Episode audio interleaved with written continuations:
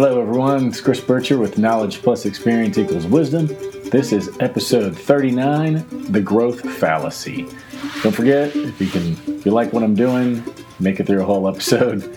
Uh, don't forget to share this with your friends. It's the only way anybody's going to know about it. I'd really like to get this stuff in front of people who are interested in listening to this and hopefully uh, sharing in the experience by commenting or giving me feedback. And uh, my ideas are evolving. I'm just capturing these moments in time as a, a representative of the evolution of thinking about topics that I think are relevant to everybody. So, the growth fallacy, today's episode.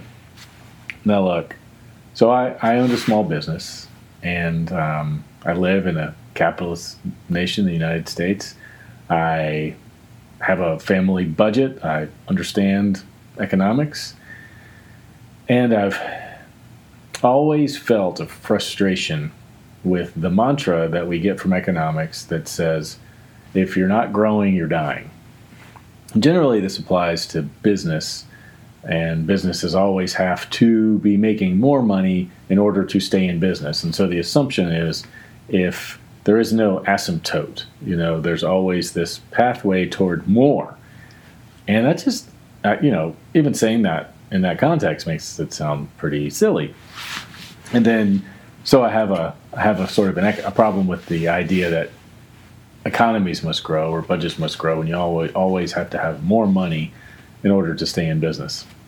I get to that, and, and another element that I want to talk about is uh, with relevance to growth is the concept of carrying capacity. So, if you remember, I'm a ecologist, or I was an ecologist. I have extensive training on the field of ecology, and, and, and the concept of carrying capacity basically says that any population of organisms, so a group of species of the same the same species of animals living in the same area, will have some constraints based on geography, but more so based on the resources that they need and their availability. So, Serengeti grazing or um, gazelles grazing on the Serengeti plains, they're going to reproduce and make more gazelles, and they're going to eat more grass. And for as one part of the equation, that grass, the amount of grass growing in that area, is defined by the ecotone or the, the range of that grass, and any sort of impenetrable barriers, be they miles and miles with no grass, or you know some some constraints to where that population is going to roam with respect to grass availability. Anyway, the grass is going to be a limiting factor. Places to sleep are going to be a limiting factor. Mates to reproduce with are going to be a limiting factor, and all of these resource factors cobbled together will essentially define how big that population can get. And this is how it was before the Industrial Revolution, uh, and, and, maybe some more minor human advancements prior to that, that any population of animals living in any area will only get to be so numerous based on these factors. And once those factors become more and more limiting, the population levels will decline. And so you, you see various rates of increase you know so say there was an island somewhere and there were no birds on it and a couple of birds made it there and laid some eggs and started making more birds you can actually predict based on knowledge of the ecology of the organism how many of those organisms can occupy that space at, for any given time before some of them will have to leave uh, and that you also account for new ones coming in but, but anyway this is the concept of carrying capacity that there are constraints and there is an upward limit to which populations can grow. Now they can leave, they can go other west, they can find new populations, but in a given space, there's only so many. So let's let's extrapolate that to the Earth. The Earth only has so much space. That's limited. It only has so much oxygen. That's limited. There's only so much carbon. That's limited. There's all there are constraints to the rates at which carbon can be recycled from inorganic to organic sources that are possible for humans. There's only so much food that'll grow on the planet. There's only so many cows you can grow per acre of land. There's only so much corn. You could apply that model to the entire Earth if you could convert the entire surface of the Earth, including potentially marine farms and uh, whatever else you could imagine. You're going to come up with a maximum amount of carbon food units, and you could determine how many people that that could serve. And I would argue that we've probably made it past that as far as human populations go, or at least we have passed the threshold beyond which that becomes a problem. So, what happens when resources become limiting? There starts to be competition and inequality, right? Which is kind of what we have, where if there's only six ducks in a pond and all those ducks eat worms out of the bottom of the pond, there's probably plenty of worms for those ducks to eat and they can all peacefully coexist. Now maybe those ducks reproduce and the population grows to be 100. And let's for say for some reason they can't leave the pond because there's no other water anywhere nearby. And there gets to be 100 ducks on that pond. Now maybe there's not enough worms to go around and now the ducks are going to start uh, behaving differently because they're now having to compete for these limited resources. And maybe that means some of these ducks get more creative, maybe some of these ducks get more aggressive, maybe some of the ducks die. And what happens is that will sort of manage that population down to some level. They'll knock the worms back. There won't be enough worms. Some ducks will die. They'll starve, and then the worms will start to grow, and, and, and it'll and, and so it goes. And so the carrying capacity line sort of wavers like this as the resources ebb and tide based on the practice of uh, of whatever feeding or reproduction or whatever it is. And you can you can break these things down, and it is pretty finite. What kind of resources do animals need? But when competition ensues, that changes things. Before competition ensues, when you're below the threshold of resource limitation, everybody's happy. It's fine. And then, of course, this complicates things because different populations of different species in a community will be competing for the same resources with different degrees of need. And so that's an element of ecology, population and community ecology, that you know that focuses on studying these things, and we can actually predict them. And this is how we manage endangered species. It's how we manage herds on fields. You can only put so many cows on a field because there's only so much grass, right?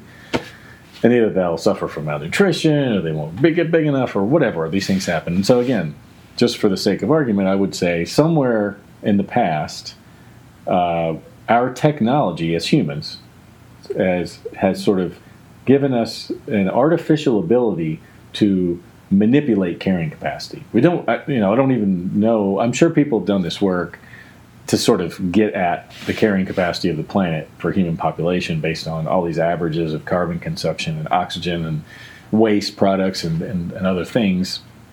And you could bake that up. You could do some do that simple math. But with things like medicine, which increase our lifespan beyond sort of the natural condition. If we live to be 90 and 100, that means there's going to be more and more people on the planet. Anyway, we've jacked up the rate. Our reproductive rates are higher.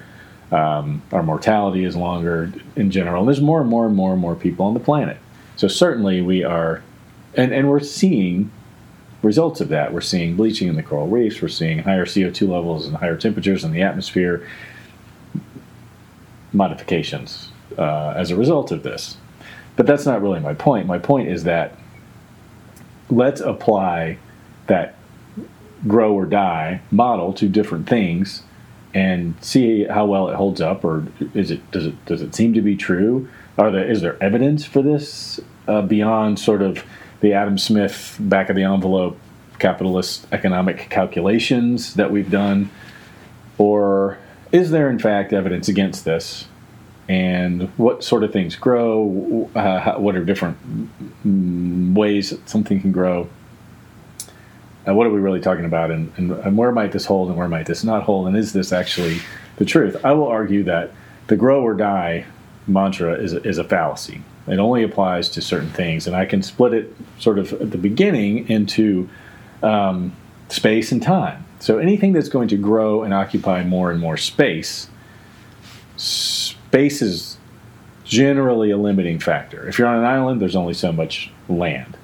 Uh, if you're in the ocean, even, it's a limited amount of space. If you're on a planet, there's only so much space. One could argue that if the universe is infinite, then space isn't a limiting factor at the universal level, but nothing that I can think of. you know, I guess if humans were to move into space and all that stuff, that, that whole problem changes. But in general, we're talking about things that are limited by space. And I would say, if space is a limiting factor, then you then the growth of grow or die model is stupid because what's going to happen is there's only going to be one thing left. If everything that occupies a certain space, let's say every animal, plant on the planet Earth, can grow infinitely, then one thing is going to win, and then that one thing is going to reach the carrying capacity of the planet, and, and then it's it's going to start to you know manage that level. And sure, okay, you win. You know, you're the thing that now occupies the planet all by yourself. But if you believe in interconnectedness and ecosystem function, then you realize that one animal, one plant can't solely occupy the planet. A homogenous uni species world probably wouldn't work because of all of the cooperative things, different way of processing carbon. Plants produce oxygen, animals consume oxygen. That whole thing would be impossible. So it's not even funny. Um, and now, with respect to uh, economics, money, cash money, arguably doesn't take up any more space especially now that it's sort of all in banks and it's all fake money anyway. It's just a number on an account, and uh, that's you know there's we don't have physical piles of money everywhere. You know, there seems like there's there's more money in existence. There's less money, actual paper money in existence than there are numbers in people's bank accounts, right? So we figured out a way around that. So theoretically, you could have more and more money. But what happens then? You get uh, Jeff Bezos, who I read yesterday, makes something like a four and a half million dollars an hour. uh, so that's crazy. And then most people on planet Earth will never have four and a half million dollars over their course of their entire lifetime. You know, you get this this the income inequality, right? Which I'm not so sure that's a wonderful thing. It seems like in the animal world, um, what would happen is all of the the animals that have the low, lowest amount of a resource would just start to die off. They get disease. They wouldn't be able to compete. They wouldn't be able to do all things they needed to do. And so, if the growth mantra applies to money, it seems like sure, you can get as much as you want, but at some point, there's going to be fewer and fewer people hoarding all of the money even if you let it be infinite, but we know with general economic theory, money can't be infinite because then it loses its value, so nobody would hoard it. so that if you if you finish this growth thing out to its obvious endpoint, it doesn't seem to hold up. So theoretically, you could hoard all the money in the world, but also theoretically, that probably would inhibit itself um, as people would start to not be able to exist. And I again would argue on planet Earth, we're already there. And the different thing about post industrial revolution or maybe post agricultural revolution is that humans now can artificially control the carrying capacity by changing things like um, uh, uh, air, heating and air conditioning. Now we can live further north and further south or closer to the equator where maybe we couldn't live before. So now we can occupy more and more spaces, but not without some artificial help. We're not going to be living on an Antarctica without some serious heat uh, because we have to alter the natural climate to suit ourselves. Same thing goes for food. You know, if you're going to live in Antarctica, you're not going to grow your own food, so you've got to have some sort of way to move it in and out.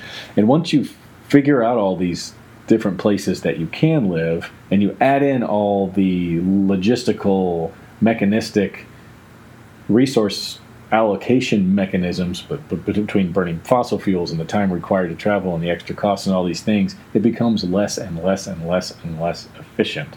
And so at some point, if you ride the lower efficiency, higher expense train out, it's just going to become impractical to um, occupy to to artificially modify spaces on the planet for us to live.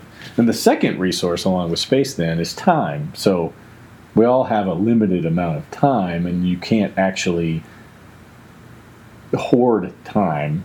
I don't think. Uh, I guess, and, and, and, and, in essence, we spend time, and so there's a, there's a choice about how we want to spend that time but you're certainly not going to grow it any. So it's under a, different set of constraints. But one place I was thinking about this maybe be, is relevant to the time thing is, you know, I say at the beginning of the episode, the growth fallacy, uh, indicating my belief that growth is generally bad, or that these models that suggest that growth is cr- critical I disagree with. But at one place I can think of where we want to grow, it's personal growth. You wouldn't be watching this podcast if you weren't in some way interested in educating your mind. But that doesn't take up any more space, right? That's that's growth in sort of a metaphysical or metaphorical sense. But one could argue that that falls under the umbrella of time, temporal growth, because as time passes, you're growing, but not in size, in um, in sort of intelligence or memory or knowledge or um, information or the ability to process that information. Another thing is getting better at playing music.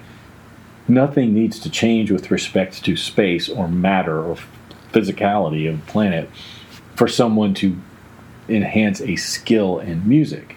So to me, that doesn't, I can't think of any reasons why growth, personal growth, growth in a talent like music inhibits in any other way any other resources. It doesn't require, it doesn't take anything in.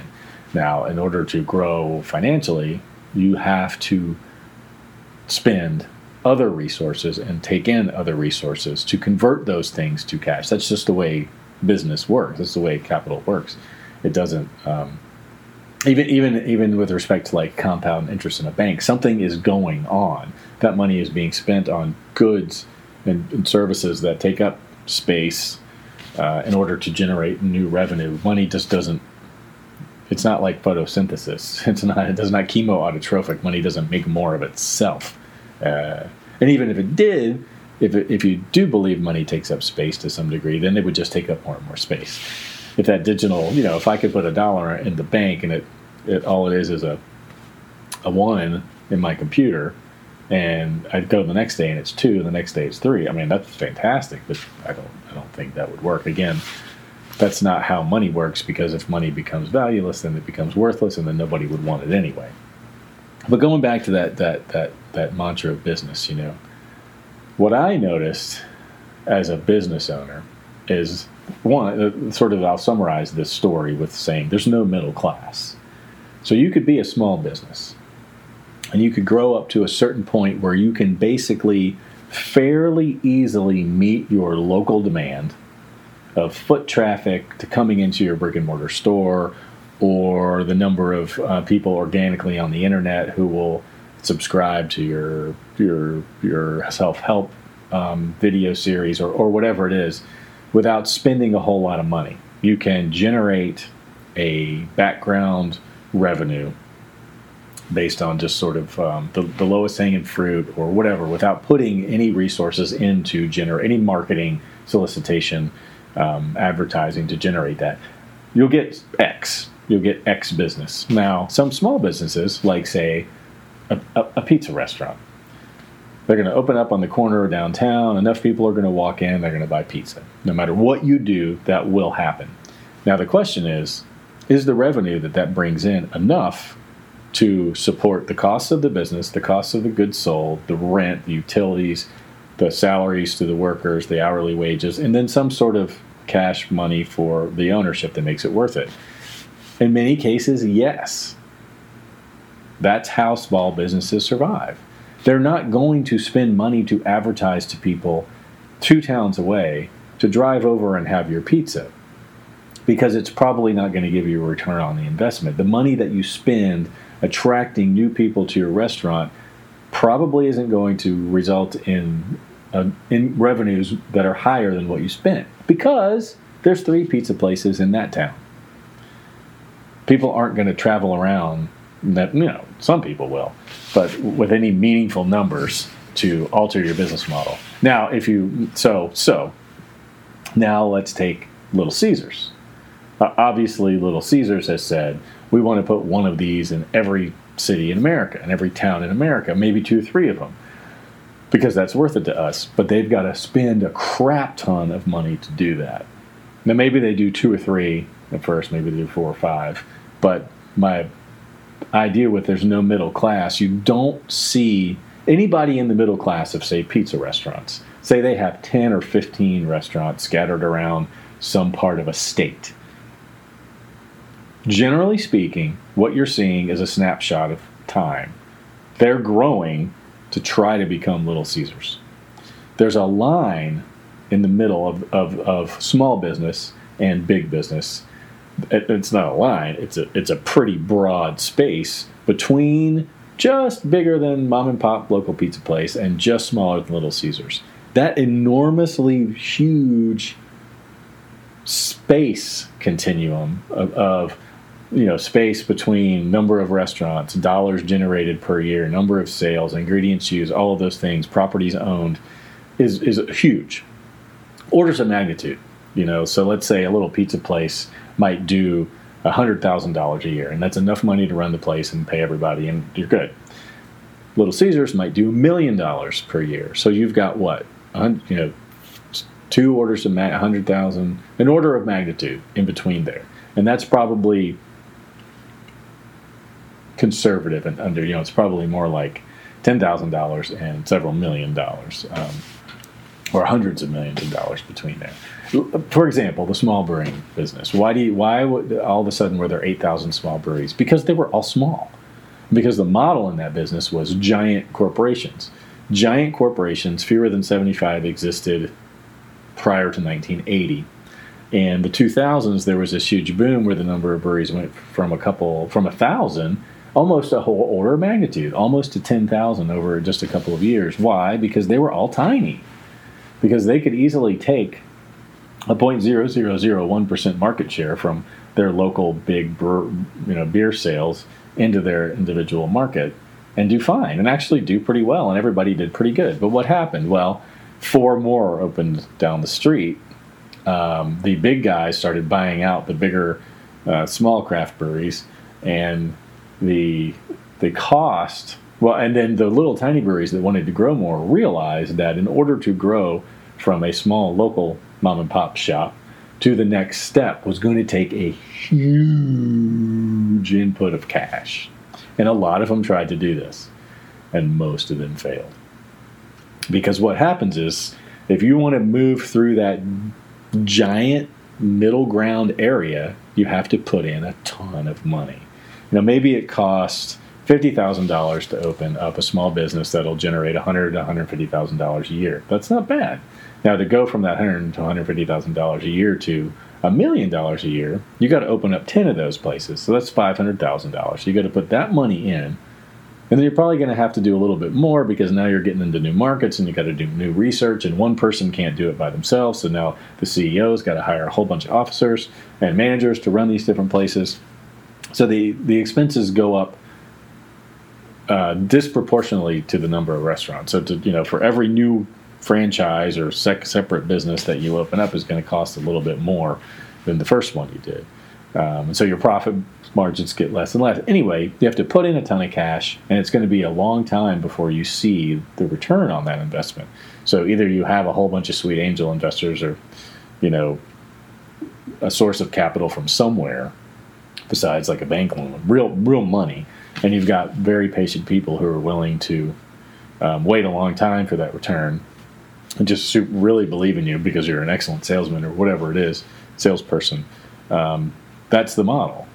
So you got to get a whole bunch of people, and then you're gonna it's gonna cost you even more because the rates at which you're borrowing that money are crappy. You know that's probably not the ten thousand you have saved up and the fifty thousand you borrow from your parents or whatever. This is this is real. And then at the end of all that, so you start making money. Well, you got to pay all those guys back first before, and so lot, that's where a lot of people fail. And what is that? It's growth. Why did they try in the first place? Why weren't they good with $150,000 a year? Why did they want more than that? Because it looks simple, I guess, because it sounds like basic math. You know, if I had $50,000 left over at the end of the year running this business and I had 10 more of these, I'll have half a million dollars left over at the end of the year. Let's let's push for that. But that's where that's why to me it's amazing that really big businesses exist. So, what you're seeing in the landscape is either a mom and pop, either a giant business, or somebody who's trying to shift from the mom and pop to the giant business. Because I'm not so sure there are too many places in that middle ground.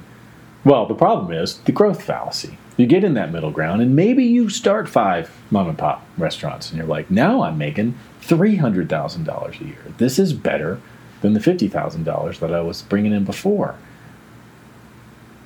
Why can't people stop? There's something about the growth fallacy that is dopamine or some sort of addiction or gluttony, except for the mom and pops that I see out there. Once you pass the threshold where you have committed to growth, I don't see a lot of people, businesses, ideas that are good at stopping. It's just like you don't see a whole lot of smokers that have one or two cigarettes a week. They're there. I, you know, I know them. I've met them. Um, certainly, some people just don't get uh, physiologically addicted, but you know what I mean. There's something about the growing that takes over. And I think it's related to addiction. It's it's just like you know you can't you know if you start gambling or whatever that gives you the dopamine hit. And I and I don't know that with business and money and capitalism that it's dopamine. Uh, maybe it's the money itself, or maybe it's the satisfaction. I, I don't know, but it's a thing. Look around you. You know, it seems like more is better seems to be the mantra with respect to business and money and economies.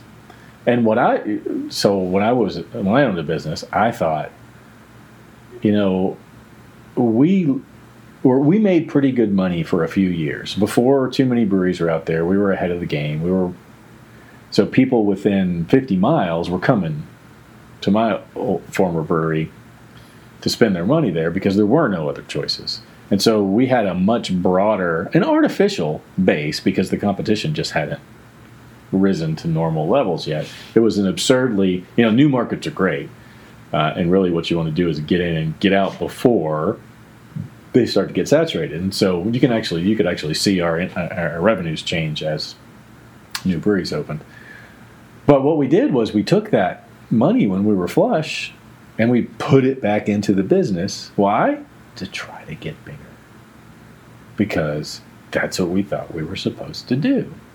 And I don't know if I really thought that. I know I read that or learned that in basic economics, but one of my partners had an MBA, like he had a two year business degree, um, and he firmly believed what he was taught that you got to you got to get bigger. And on paper, it makes sense. If you can sell two beers for eight bucks, well, I can sell two million beers for two million bucks.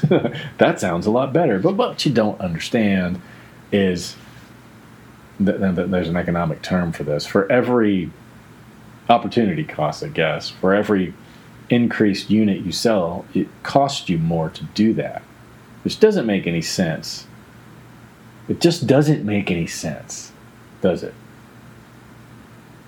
Because it, because of economies of scale. You think your cost of ingredients, your access to you know uh, utilities, whatever. Some of these things, the bigger you are, you actually get price breaks.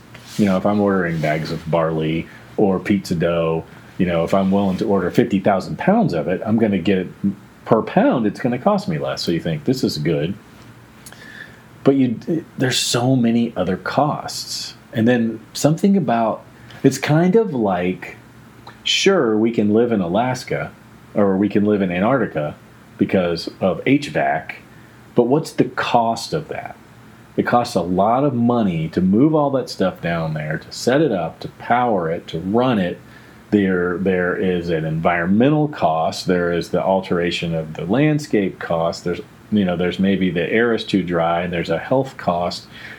There's all these other costs that we don't consider. And sure, you can do this but what is the you know what is the profit margin if you will or the return on the investment? What is the value? And uh, beyond a certain point of growth like the cost of living in a comfortable climate like louisiana i don't know that's about kansas i don't know spain uh, versus living in antarctica is, is going to be different. And then also the value of doing that is going to be different maybe to different people. I don't know. Maybe that's a really uh, bad analogy, but it certainly applied to beer because obviously fewer and fewer big breweries do well, um, and more and more breweries fail that tried to be medium to large. In fact, in the last couple of years of doing business uh, in the brewing industry, what we saw is a lot of medium size. You know, try, people that were trying to occupy the middle class. Either they would make it through and get big enough to realize these economies of scales and these and these, you know, brand loyalty and all these other things that that that keep you selling at large volumes.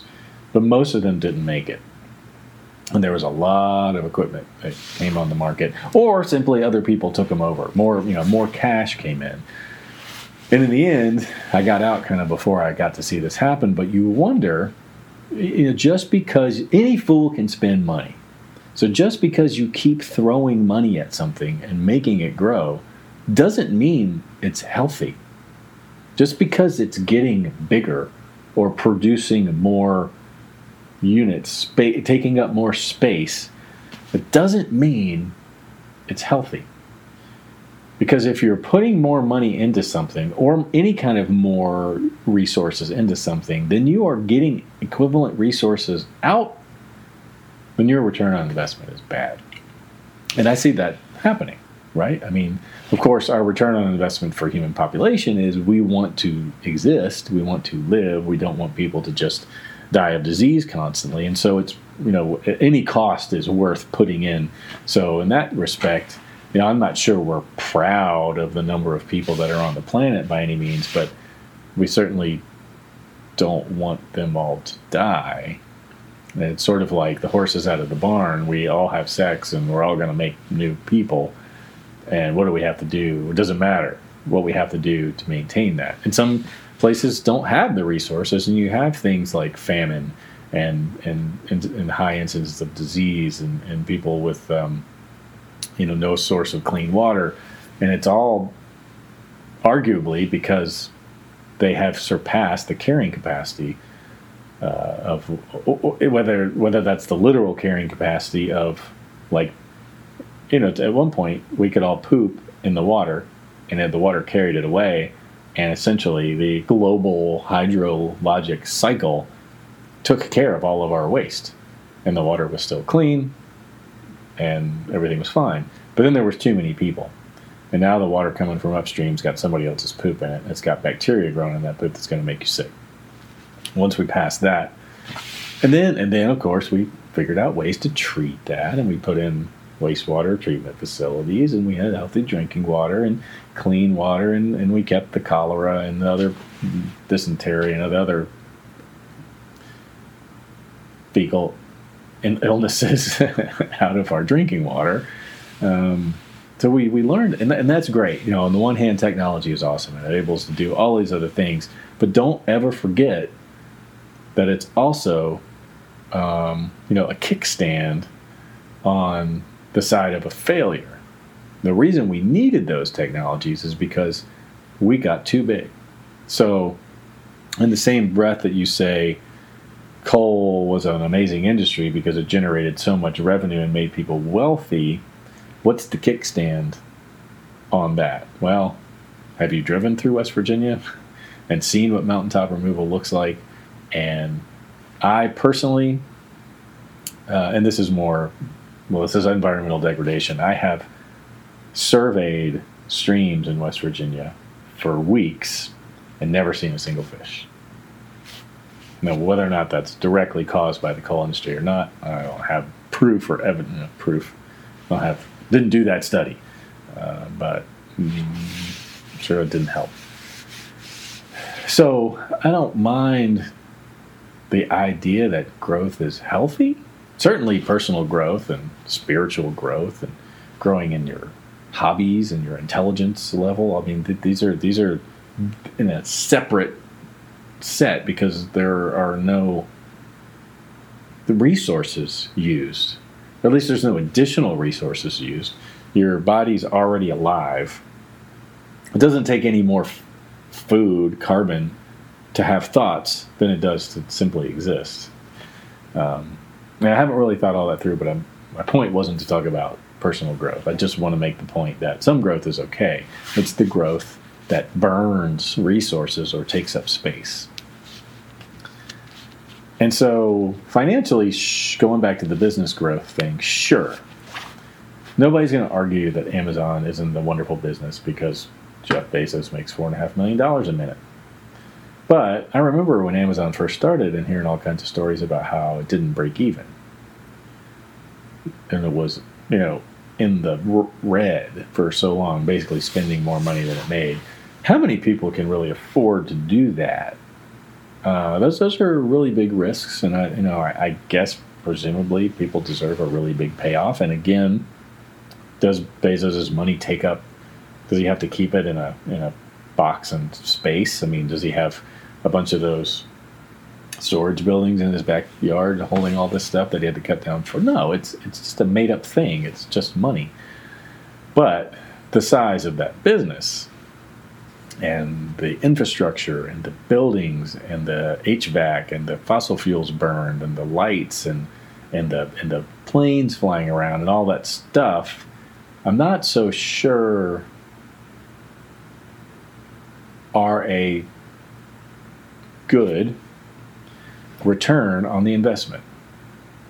You know, and it's hard to do this kind of analysis, but if you could take the financial benefit, I'm not talking about dollars in, in, in the bank, but kids put through college, food put on the table, families with uh, income to pursue life, liberty, and happiness um, based on gen- revenue generated from the Amazon business versus the actual sum of all of the resources that had to go into building that and you know financial investments and all these other things.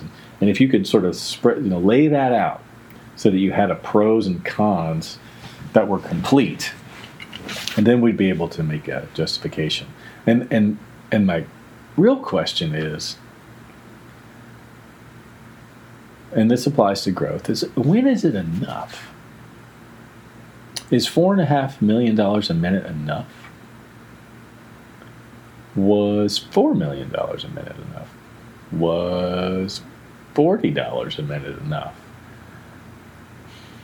And if the answer to those questions is yes, then let's take the Amazon thing and the full cost of all the resources that I just mentioned and scale it back down to where everybody gets the same except Bezos gets $40 a minute instead of four and a half million what does it look like? Again, if it's true that as a business or an entity or a um, whatever, something that takes up space and uses resources, population of gazelles grows, does it really require more and more resources as it reaches the capacity or the edges of that growth and you know once some threshold of size? It's true and again these aren't necessarily basic ledger quickbooks numbers. It might not be the amount of money we spent on utilities. That might have actually gotten cheaper because now you bought a utility and you give yourself free electricity. So maybe you save a whole lot of money on that column. But all these more and more and more, you had to uh, cut down a forest, and now there's lower CO2 processing for the planet, and the streams got messed up, and the air quality got worse, and the tribal cultures that had um, historical artifacts there are sad. I mean, uh, you have to really consider all of these things. And the problem is we don't because it's hard. It's hard to say, well, I don't care if we cut the trees down, and I'm the one that wants the money, and I'm giving people a good service, and so we're done. And I have the money to do it, so we're done. It's hard to consider all of the different stakeholders in any one of these decisions, but it isn't hard. If you could, it wouldn't be hard to convert their interests into dollars lost. You could convert all of these things. You could do the math. And my argument is that I fully believe and if somebody paid me, I would gladly do this because I know it can be done, and I'm pretty sure that I could do it myself for for X whatever example. If I was given access to all the records that I would need access to, I could actually come up with values for these things, and I've I've done this job before, right? But in this case, in the, the job case, it was balancing, trying to determine the value of endangered species versus the value of a business that needed to harm endangered species in order to get their business done. You know, I need to kill two storks a year uh, in order to make a million dollars. Well, nobody came in and, and, and valued uh, uh, any of the effects of that business beyond two storks. And so an idiot would come in and go, well, so each stork is worth half a million dollars. What's that? But that's not how it works. There's so many other things to consider. Um, and I don't want to go into that now because I'm, sure, not sure it's worth it. But my point is that the way we think about growth is wrong in so many different ways. One, because there are alternatives to grow or die. You can take any business that's growing and cut it and say, no more. You've got all the, you're not going to produce any more widgets. You are going to operate at this level from here on out. There are ways for that business to actually become more profitable. One, they're not going to stop, they're going to stop, they don't have a growth budget anymore. Any money they were spending on getting bigger, they can now save. And sometimes that's more money than they would actually bring in by growth. so right there, a win. And I'm sure that that would probably happen more than half of the time with any business of any size that's larger than mom and pop but smaller than Amazon. Then, if you start to calculate and add in the value of all of the other effects, the opportunity cost from that business using whatever resources to grow that somebody else could have had, or that somebody else had value in, or that it actually equates to a loss to some other business or some other entity or some individual or the planet. And we don't do that. We just say we have to grow, period. And it's kind of like I used to say that, you know, I, I wish I was the primary breadwinner in the family because for some reason, the person in a family with a job gets a free pass for that job. It doesn't matter what's going on. That person has to go to work, period. They go to work. There's no argument, there's no thought that there's an option, any of that stuff. And so if we looked at growth like that, if we looked at growth that there was no other option but to consider all of these different elements simultaneously, but we do the opposite of that. We actually give growth the free pass and say, well, it's so critical for all businesses to grow because everything's going to die. I don't know what's the what's the what's the fear of the outcome of that. Just because it's something that we were told, it's classic critical thinking. It's just one of those things we never questioned. We just said, "Yeah, you got to grow. You got to grow to survive." That's it. Period. In every every aspect. And I'm just saying, it's a fallacy. There may be times that it's true, but I would argue that more often than not, when you consider all of the different resources required for that growth and the potential return on that investment, more than half the time, hell, I would say 70% of the time, it's just not going to hold up. But because we're not measuring those things, okay, number one, because we accept that paradigm to be true, it's a failure. Because we should always leave room for questioning it. Uh, and so, and then second, we don't actually do the assessment. So it's a guaranteed win. It's sort of like saying, um, you're never going to have a fever in your whole life and then getting rid of any thermometers or any other way of ever measuring that you have a fever or any sensation in your hands to feel that you're warm or any of that stuff. Sure, yeah, guaranteed. You're never going to have a fever because you have no way of knowing. And so if we don't measure the effects of growth, then there's no ever never going to be any evidence against it. And many people are doing this now you think about the environmental realm, you think about coal. Was there an impact of coal? Well, hell yeah. Have you ever been to West Virginia? Poverty, which doesn't make any sense, terrible health problems, including black lung, uh, a, a desecrated natural environment. I mean, yeah, we didn't we didn't include those things as necessary components of the determination of whether or not growth in the coal industry was good and then you intimately tie everything together. I mean, uh, as far as like the coal industry, the, the, consumption of fossil fuels and all those other things. Now we use those as excuses. Yes, we have to grow the coal industry because it keeps the lights on. Is what we say around here. Well, you know what? There's a lot of things that keep the lights on, like freaking solar, wind, nuclear. That isn't coal. So what? Is, there's a bigger premise there that I can't quite get my finger on. It's something to do with like voluntary ignorance. Um, and I think, well, I guess what really gets me is at the higher ends. I'm, you know, I'm picking on large business. I'm picking on large corporations. But I do that because I think at that level, when you got guys in there that are, you know, smart enough to figure out whether or not, you know, a $10 million investment is going to generate $10 million in one cent, counting for inflation, and then determine that that's a good, solid idea. There, there's some smart people, people who have like some intellectual growth in their lives. They're smart enough to know this. And so that's kind of my point. If you're sophisticated enough to have figured out how to burn coal and turn that into a billion dollar a year business, or to build um, a house in Antarctica that's comfortable to live in and safe and all sustainable, then you're smart enough to have realized there are other costs. You know, it's like the elephant in the room that nobody wants to talk about. Nobody in the coal industry wanted to be like, um, we're uh, destroying water quality. You know, you'd have been fired. Maybe there were people that did that. Uh, it just it doesn't it doesn't go together. It's almost as if the growth model requires you to ignore uh, a lot of important factors in order for it to work. And so it doesn't work. you know, it's like it's like the addict that says, you know, uh, it's okay to steal from these people because I've got to have my heroin or I'm going to go through withdrawals. You know, you you make sense of it in your head and then you don't even think about it as a crime anymore.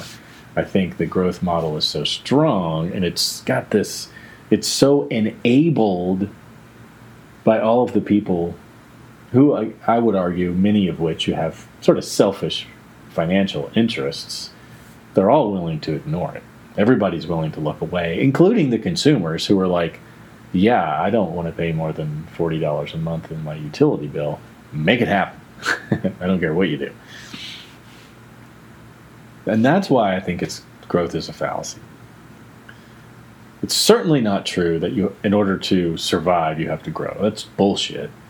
And then secondarily, you know that that that growth doesn't have detrimental side effects is also bullshit. And I would just like to see a change in the awareness of that. And so, you know, when you see something that has achieved uh, an amazing size, think about what the true cost of that was, it, or even something that's in the middle or even a mom and pop for that matter. I mean, if a mom and pop shop is is is making business because they're not paying their their staff anything, or if they're throwing their garbage in the ditch, okay, that's bad too. And just being driven by that mantra that you have to grow, I think, fosters that sort of environment. It's like slavery.